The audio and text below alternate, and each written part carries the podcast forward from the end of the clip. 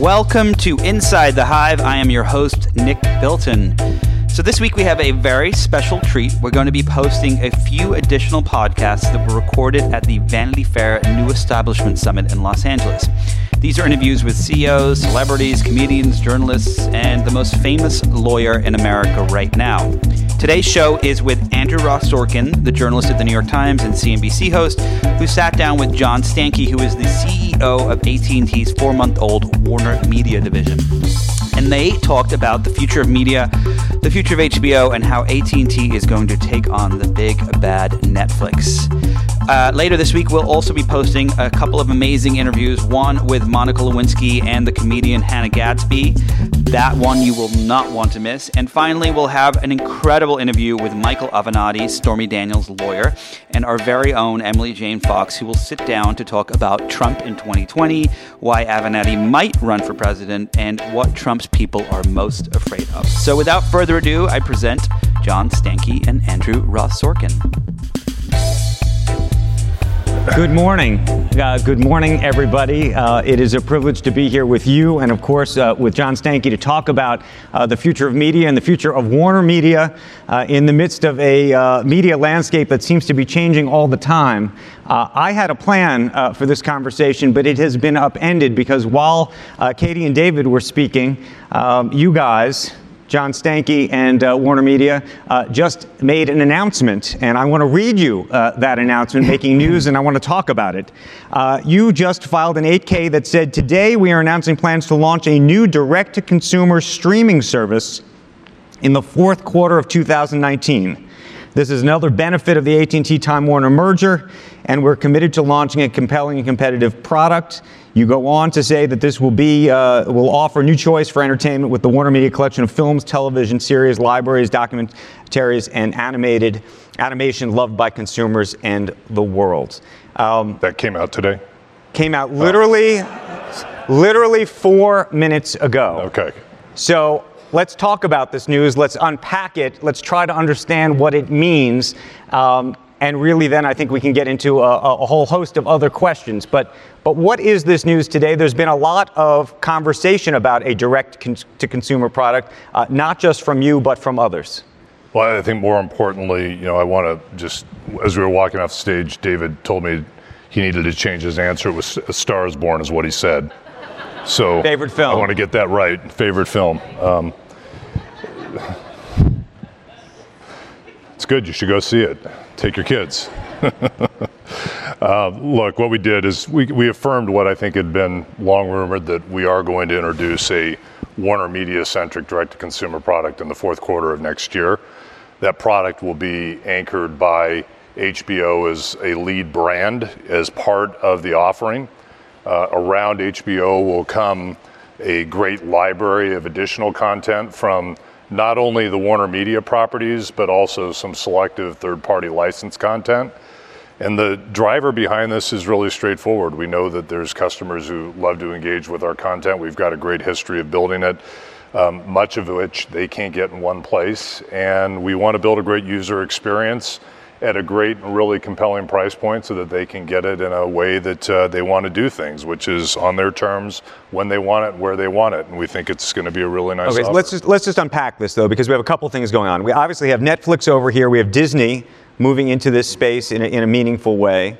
Um, there had been for a, a long time a view that HBO was going to be the, the tip of the spear for, for you in this, in this realm, meaning that, that HBO was going to be the property that was going to compete with Netflix, uh, if you will. This is taking HBO as one piece of now what seems to be a much larger puzzle.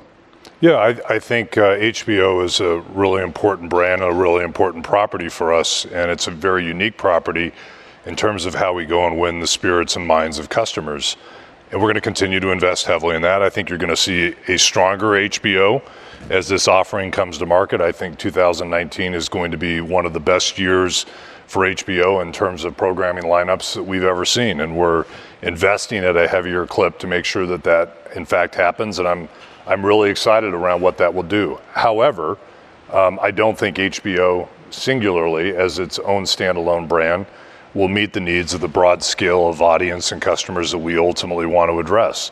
And I believe this platform that we'll put in place and the offer that we'll have will see other strong brands around it that a customer can identify with and they understand what that means. So will HBO still be a standalone brand? Can I can I buy HBO separately, or is this much uh, uh, just a much larger package? Absolutely, you can continue to buy HBO separately. We're going to continue to work very aggressively with our wholesale distribution partners.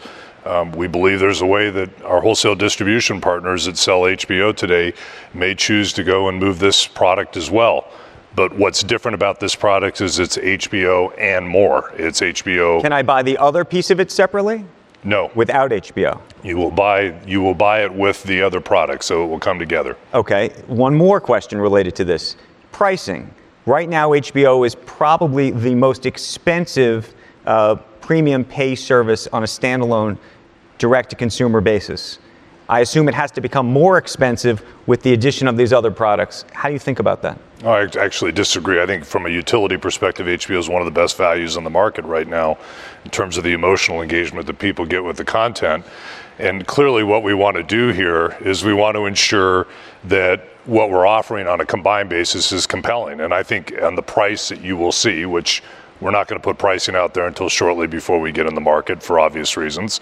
But the price that a customer will see on a combined basis of HBO plus the additional brands that come with it, they're going to look at that and say that's a very, very. I guess my question is, if you, if how did by default it has to be more expensive than HBO currently is.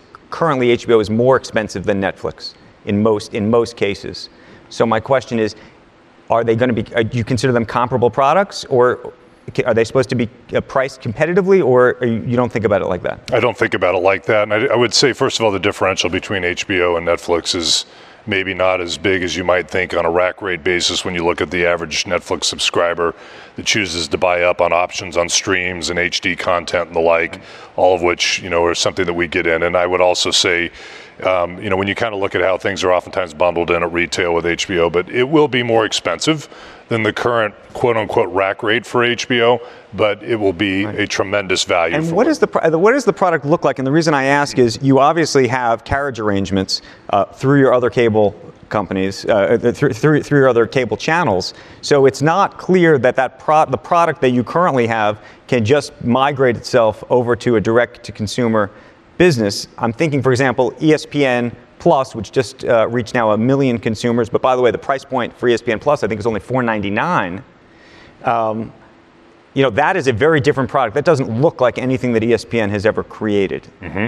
Will this look like something that's already out there that you guys already uh, already distribute? The combined offer will not look like something that's already out there, especially given the depth of the library and the options that are. HBO, as it stands today, will be even a better product and I think, first of all, with our wholesale partners that rely heavily on that product, it's in their interest to see a better HBO, more engagement, higher value from it with no additional uh, pricing as a result of that is a good thing. And if we can add on to that something that drives even further engagement, drives things that lower churn in the package and gets higher levels of customer support and customer affinity, that's going to be a good thing for all of us. Okay, let me ask you a different question. And this revolves, and I know there's a lot of creatives in this room, and, and Richard Plepler was here uh, before. There has been a, a big focus, as I mentioned, on HBO and, and the amount of money that HBO is spending on content relative to Netflix. Uh, HBO last year spent about two and a half uh, billion. Uh, Netflix spent about eight billion dollars, and if you believe some of the analysts, it could be closer to 13 billion dollars. You've said you're not going to spend that kind of money, but uh, there has been talk about increasing the amount of money that HBO is going to have at its disposal. Some of which would come from synergies, or at least I think maybe you've even said all of which would come with synergies. Are they still? How much money are they going to get to spend on content in the future, and how does that change as a function of what you're just talking about this morning? So we're, we're not publicly disclosing specific and unique aspects of budgets, you know, out there. But what I would tell you is this: I think the right way to think about it is within the Warner Media family is how much do we spend on investing in content, what do we do with it over time. And you know, when you start to think about what Warner Brothers, what HBO does, what we do in the Turner family, what we're doing in investing in native digital content, that's a it's a very large number and it's a very competitive right. number. And we have a library that's unmatched in terms of history and what's available to that. And there's a tremendous amount of value of years of pent up investment in that library that we can bring forward and get value out of. And the way I think about the direct to consumer platform as another option. It's another distribution option of how we take that years of investment and the total portfolio of what we're investing every year across Warner Media brands and have another place to put that content.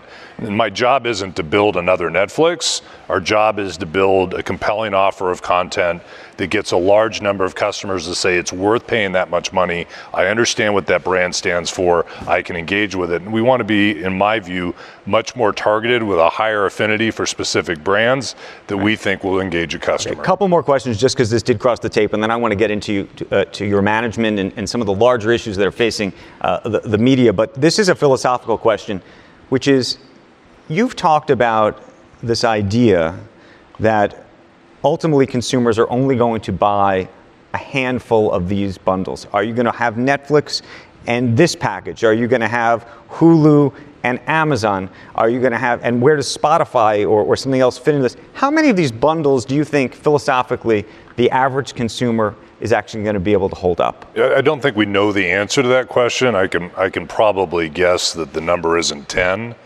Um, I can probably guess the number isn't two. And so now the question is is it four? Is it six? Um, what I do know, given the business that we're in, we better be at that table when a customer makes that decision. And as we think about engineering, for example, this offer, as we've done the research on it, we've looked at it from the perspective of what will cut above that noise where a customer looks at it and says, that is a collection of things I must have. It's in the consideration set. And that's literally the threshold the, the product will have to reach. And at the end of the day, AT&T Incorporated's job, along with Warner Media, is to ensure that that bundle of offers that we put in front of the customer, it can be a combination of content and a combination of connectivity and other services, gets into that consideration set and says that's a relationship I want, whether it's three of those, four of those, or six of those right. that ultimately play out in the end. Okay, two other quick ones on this, and then we'll move on. Is CNN part of this package? No, at this point it's not. CNN does some documentary work that you'll you'll ultimately see build in a library that I think will make sense. But in terms of CNN as the linear breaking news business today, that's not part of this. It's an on-demand SVOD offer as we go in now.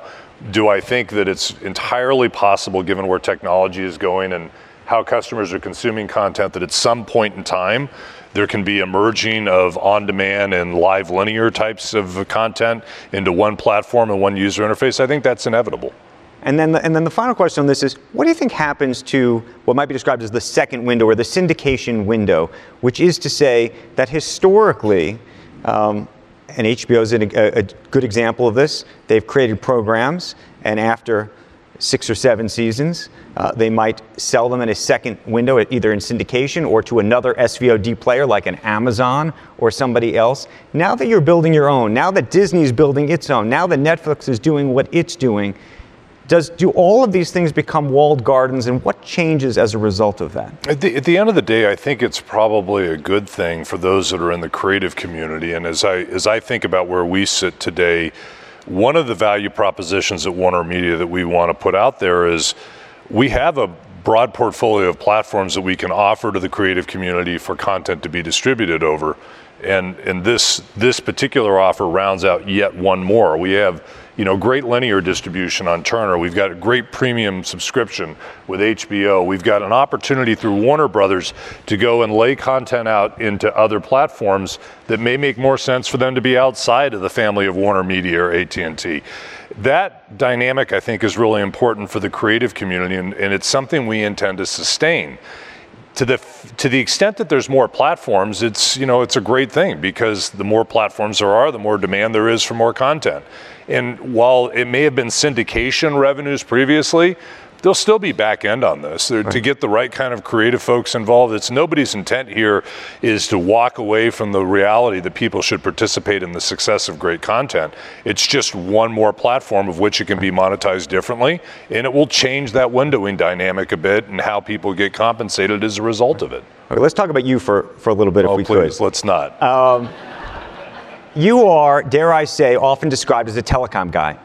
You spent your life. That's in, the nicer things that people say, yes. um, I want to know about the transition to being in this content business for you. I, I read that uh, your only uh, appointment television viewing historically before taking this job was college football. What do you watch now? How did, it, how, how, how did you have to change your, your mind shift? I've, I've, um, I've got this Catholic guilt thing from um, when I was raised. My parents would not let me watch TV, and um, I literally would get up like on Saturday morning and sneak downstairs, and I would turn on the cartoons, and I would put my ear right next to the the speaker on the TV so they couldn't hear it. And as soon as I heard the bedroom door crack upstairs, you know, I'd flip it off, and you just prayed that the little thing would shrink before my mom or dad got down the stairs. So I, have got to watch TV for a living now, right? And I get paid to do it, which is getting over the hump on this has been a little bit of a challenge.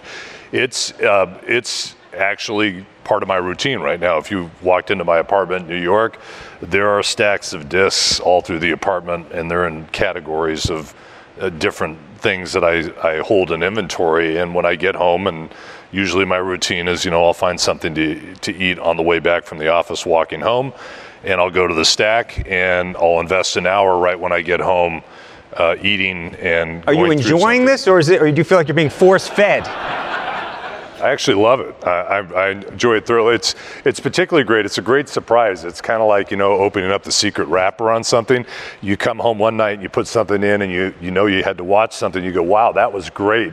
You feel really good after you watch it. You get excited about. it. There are some nights where it's like you got the coconut out of the See's box, and you go, Ugh that wasn't so. And good. do you write notes? I mean, do you, do you say I like this, I don't like this? Oh, I, I call I call the immediate, you know, the showrunners immediately and start to make comments about what they need to do, and you know. Um, I, have been making mental notes. Um, I, I'm trying to be disciplined around what I put my time and energy into and what I don't, and I'm also trying to be disciplined about when I express my point of view on something and when I don't, because a lot of times, frankly, my point of view doesn't matter. I'm a white, you know, 55 year old male, and some of the stuff I watch isn't necessarily targeted or geared toward me. But um, I've been keeping internally my own assessment of I think this is good. Like uh, Peter will send some pilots of stuff that we're sending out, and I go, this show's going to make it. This show may not. I'll see a What's screener. your track record so far? I'm doing I'm doing no worse than other people in Hollywood. Is what I would. I'm not perfect and infallible, but it's actually pretty high. So, um, related to this news, CNN um, obviously is a, is a big part and a big brand uh, as part of the Warner Media uh, franchise. I, I want to read you uh, something you said and a uh, headline uh, that was uh, written after you said it. Slate ran a headline that said the journalists at CNN should be worried about their new boss. And this is what this is this is what led to that. you said that editorial independence is the freedom that is earned by people who work hard and report factually and do their job well, and that's what CNN does. When a reporter does their job the right way, does it factually, does it fairly, management job is to ensure that they can do it in the fashion they want. But it led to questions about who ultimately is the judge of whether a journalist is doing it the right way, and whether that is something that comes from management. So, I mean, before I get to your specifics on the question, I think actually you just read something that was done uh, from an Anderson Cooper interview fairly early on after the close of the transaction. Somehow Anderson got stuck doing another interview a week, week and a half ago with me, and um, I decided to, you know, turn the table on him and interview him. And I asked him, I said, "Why don't you tell the audience what's changed, you know, in almost four months now?" And his answer was nothing and, and it's been exactly as it has been. And he expressed that, you know, that was the reality of the circumstance. Look, nothing's changed. My comment was simply that all of us, when we do a job, have a set of professional standards that we operate to. We all have a set of professionalism and expectations of what we need to do to do our job well. And all I was conveying there is when you are a journalist, you have a responsibility to get it right and take the steps to get it right. And that's how you earn the ability to be viewed as impartial and be a, a objective uh, portrayer of facts. And that's what we expect of our news organization. I think anybody who runs an operation like that wants to lay out expectations. Now, is that my job to evaluate that on a daily basis? No, it's not. That's Jeff Zucker's job. He runs the organization. It's not being handled any differently than it was the day before the transaction closed. So let me, let me just uh, take out one other part of that story. Um, this was a quote from the article. It's always difficult for a non-journalistic organization to own a news outlet. What do you make of that idea? Here's AT&T now with its tentacles all over uh, the country and in, in parts of the world as well. And there are things that news organizations will do, uh, oftentimes that will upset politicians, regulators, municipalities, cities, all sorts of things, and what kind of pressure that can bring to bear to a larger organization that may have other needs and requirements. I mean, I don't really want to submit to the premise. I think there's all kinds of news outlets that are owned by companies that have complex business models and other interests, and AT&T is not the first in that regard. I mean, I would consider NBCU uh, owned by a pretty complicated business. I think you know Fox and Disney have a lot of different competing interests in the lines of businesses that they run. But having said that, you know, the way I think about what what is the advantage of an AT&T owning a CNN, and as we talk about it internally, uh, the days of people consuming their information uh, sitting exclusively in a living room watching a TV set, or you know, it's a fairly mature model. And you know, I believe that there the the press plays a very important role if you're going to have a well functioning democracy, that democracy needs to be educated.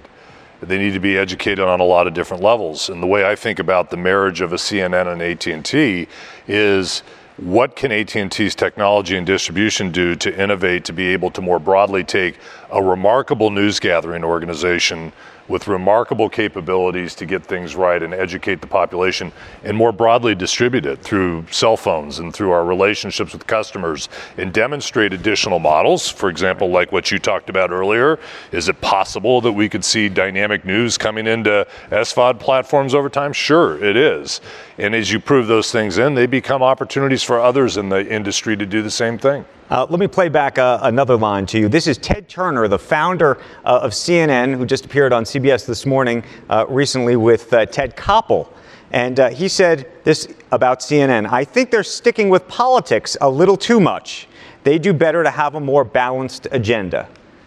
What do you say to Ted about that? I think Ted's a remarkable guy. I, I had lunch with him a couple months ago, and uh, we got into a conversation, and one of the things he said is one of the most proudest achievements in his life, which is a fairly remarkable life, is the fact that he started CNN, and he has a great deal of pride in the business, and he has a, a very strong point of view of what it should be. And um, I would tell you in that lunch, he expressed uh, strong support for the stewardship of CNN, where it stands today, and what it has done over the last couple of years under Jeff's stewardship. But I think he said something that, frankly, I've said, you know, internally to the CNN team. Uh, at times, watching the news, not just CNN, watching any news is a bit fatiguing right now. Right. Uh, and, and I think some of us feel that right. way. Uh, you just mentioned an internal meeting, and I was going to say to you uh, that one of the, uh, I don't know if it was a revelation to you or not, but uh, many of your internal meetings uh, seem to become external. They're quite, not so internal, are they? Uh, seem to become external quite quickly, and, and, we've now read a handful of articles, videos, or, or audio that's come out. How has that affected you as a manager? Because one of the things that's so important, obviously, when you talk to people and when you're trying to pursue a strategy, is to have the trust of the people in the room you know, it, it has been. It's affected me, and it's causing me to think a lot about things. I, um, I think when I walked into the job, you know, obviously understood this was a unique circumstance and a unique time, and there were going to be there was going to be a level of scrutiny that was probably different than anything I had done during my professional career. At this point, I understood that, and I knew that, and I, I think I internalized what what that was going to mean. And I don't walk into a group of employees and talk with them and ever think about the fact that whatever I say isn't at some point probably going to be in the public domain. I would tell you, I think as any business executive right now, as anybody working in an organization, a good rule of thumb is to assume that you live in an entirely transparent world. Whatever it is you're doing, it doesn't matter what you there is no such thing as something that's private and not in the public domain. It may be a matter of time before it gets in, but eventually everything is perfectly transparent. Now, probably where I didn't process, you know, I didn't think a video of the session would be available within four or five hours of it of taking place. And I don't know that I quite went to that level of, well, this is really transparent, you know. Um, and I, and I would have to say, as a result of that, as a guy that just generally speaking, my DNA, I'm not, I don't spend a lot of time thinking about the news cycle and the media. That's not been what I gravitate toward. I like doing things. I like fixing things. Um, I have to think differently about my job now. When I'm when I'm thinking about any issue, it's it's not just getting 60,000 people in the business to buy into something and want to move forward on it, which has always been hard, and it's particularly hard after an M&A transaction. I got to get the 60,000 people, and I also have to think about how to frame it so once it gets out into the stratosphere and a bunch of different media and news outlets, that it doesn't dilute the message in a place where it's counterproductive. And that is changing my behavior and my thought process. So what's the behavior? I mean, when you go, you know, Donald Trump supposedly took took people's phones away before before you go go to meet with him. Have you? No, not quite the opposite. It's uh, it's as I said, it's a reality that everything is transparent. Now I have to think about ensuring that.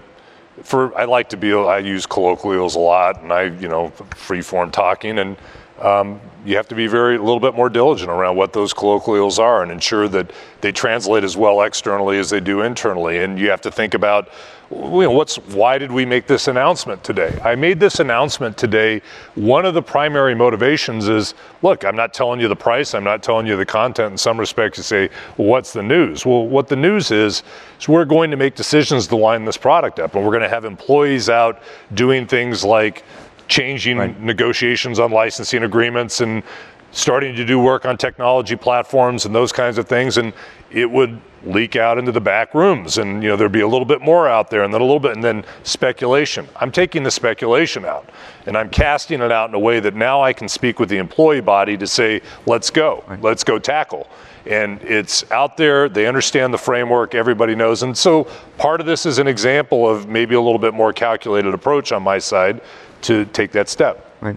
Um, Help us with this, uh, since you are the, our, our, resident telecom guy. Uh, one of the reasons you did this deal was to bring together AT&T with Warner Media to have both access to the data and this future idea that 5G is coming, if not here already, and this idea that we're all going to be watching uh, television in a different way. What does it look like? Five years from now? We just had Jeff Katzenberg uh, up here with, uh, with Meg talking about you know, different forms of, of creative, but what do you think it looks like? Well, I think there's a couple themes. I, I try not to, as I think about the future, I try not to lock in on any one item. I try to think of what are the general trends and the direction things where I can say, I think things are moving in this this direction. It's going to happen maybe I don't quite get the time frame right. Is it three years or five years, or maybe the degree is slightly more, slightly less? But is it a significant enough issue that you want to care about it and you want to think about it? And I think there's a couple things that pop out on 5G for me, and, and what I would call really not just 5G. I'd just say the dawn of ubiquitous connectivity. Um, you know, where literally any place you can go, it, there's no difference between the LAN in your office and the wide area network out and about. They're all the same now. They all have the same kind of scalability. They all have the same kind of bandwidth. They all have the same ability to uh, have very low levels of latency and return. And I get a couple things out of that. I said, one, I think we're going to see a lot more autonomous uh, and artificial intelligence capabilities that are facilitated by this directly to this industry. There'll be more passengers and fewer drivers.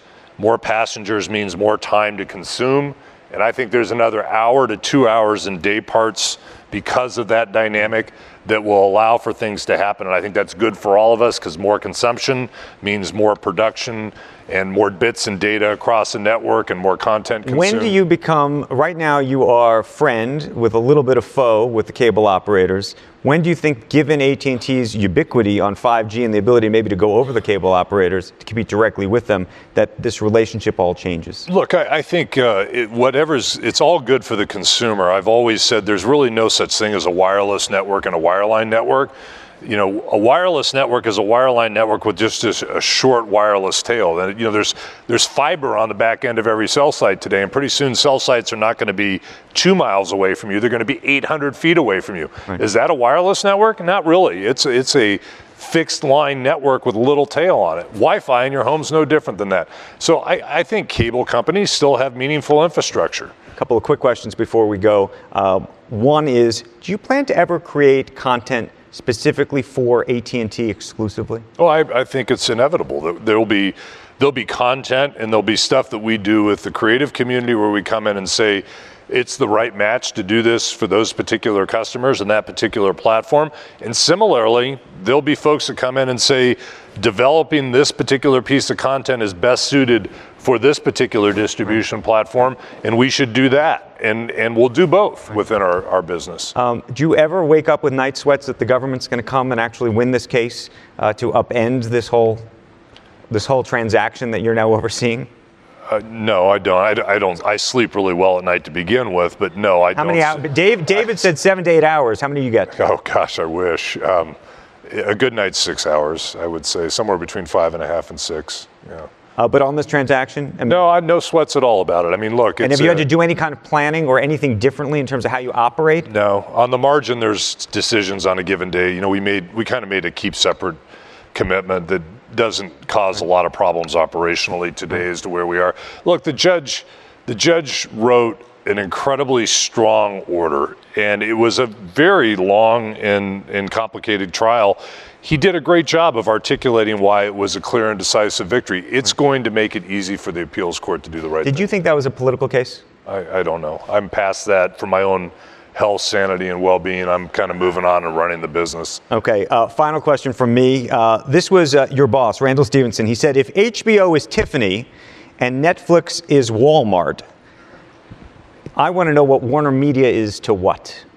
This new product. What Warner Media is to so a- HBO is to Tiffany, yeah. what Netflix is to Walmart. What is this new package to? I'm not sure I'd quite. I, I, look, I think there's a lot of great product in the market today. I think Netflix is a remarkable product that's met a particular need in the market. As a Walmart meets a need in the market, somebody can go in and find virtually anything they want there, and I, I don't view that as being bad. What Warner Media is, and our new product is, is I want it to be a collection of boutiques where you walk in and you say, I know exactly when I walk into that boutique, I'm getting something that meets this particular need, and it's going to come with a absolutely fully understood level of quality. And so those boutiques are the collection of brands that are there. But even a collection of boutiques needs an anchor tenant and an anchor store to go into, and HBO is that anchor tenant. Okay, you gave us your favorite film. Now give us your favorite TV show. Uh, right now, I think I've said publicly, I, I uh, have been very enamored with Westworld, although I have to say, toward the tail end of, of Succession right now, I'm, I'm pretty excited about that too. Okay. John Stankey, everybody. Thank you. Thank you. Appreciate it. Thanks to my guests this week, John Stankey and Andrew Ross Sorkin. If you enjoyed this show, please be sure to listen and subscribe to other great episodes of Inside the Hive with Nick Bilton. You can find these on Apple Podcasts, Google Play, or anywhere you get your podcasts. And don't forget to leave a review while you're there. Thanks to the folks at Cadence 13 for their production work, my editors at Vanity Fair, and thank you, you, the listener. Stay tuned next week for more podcasts.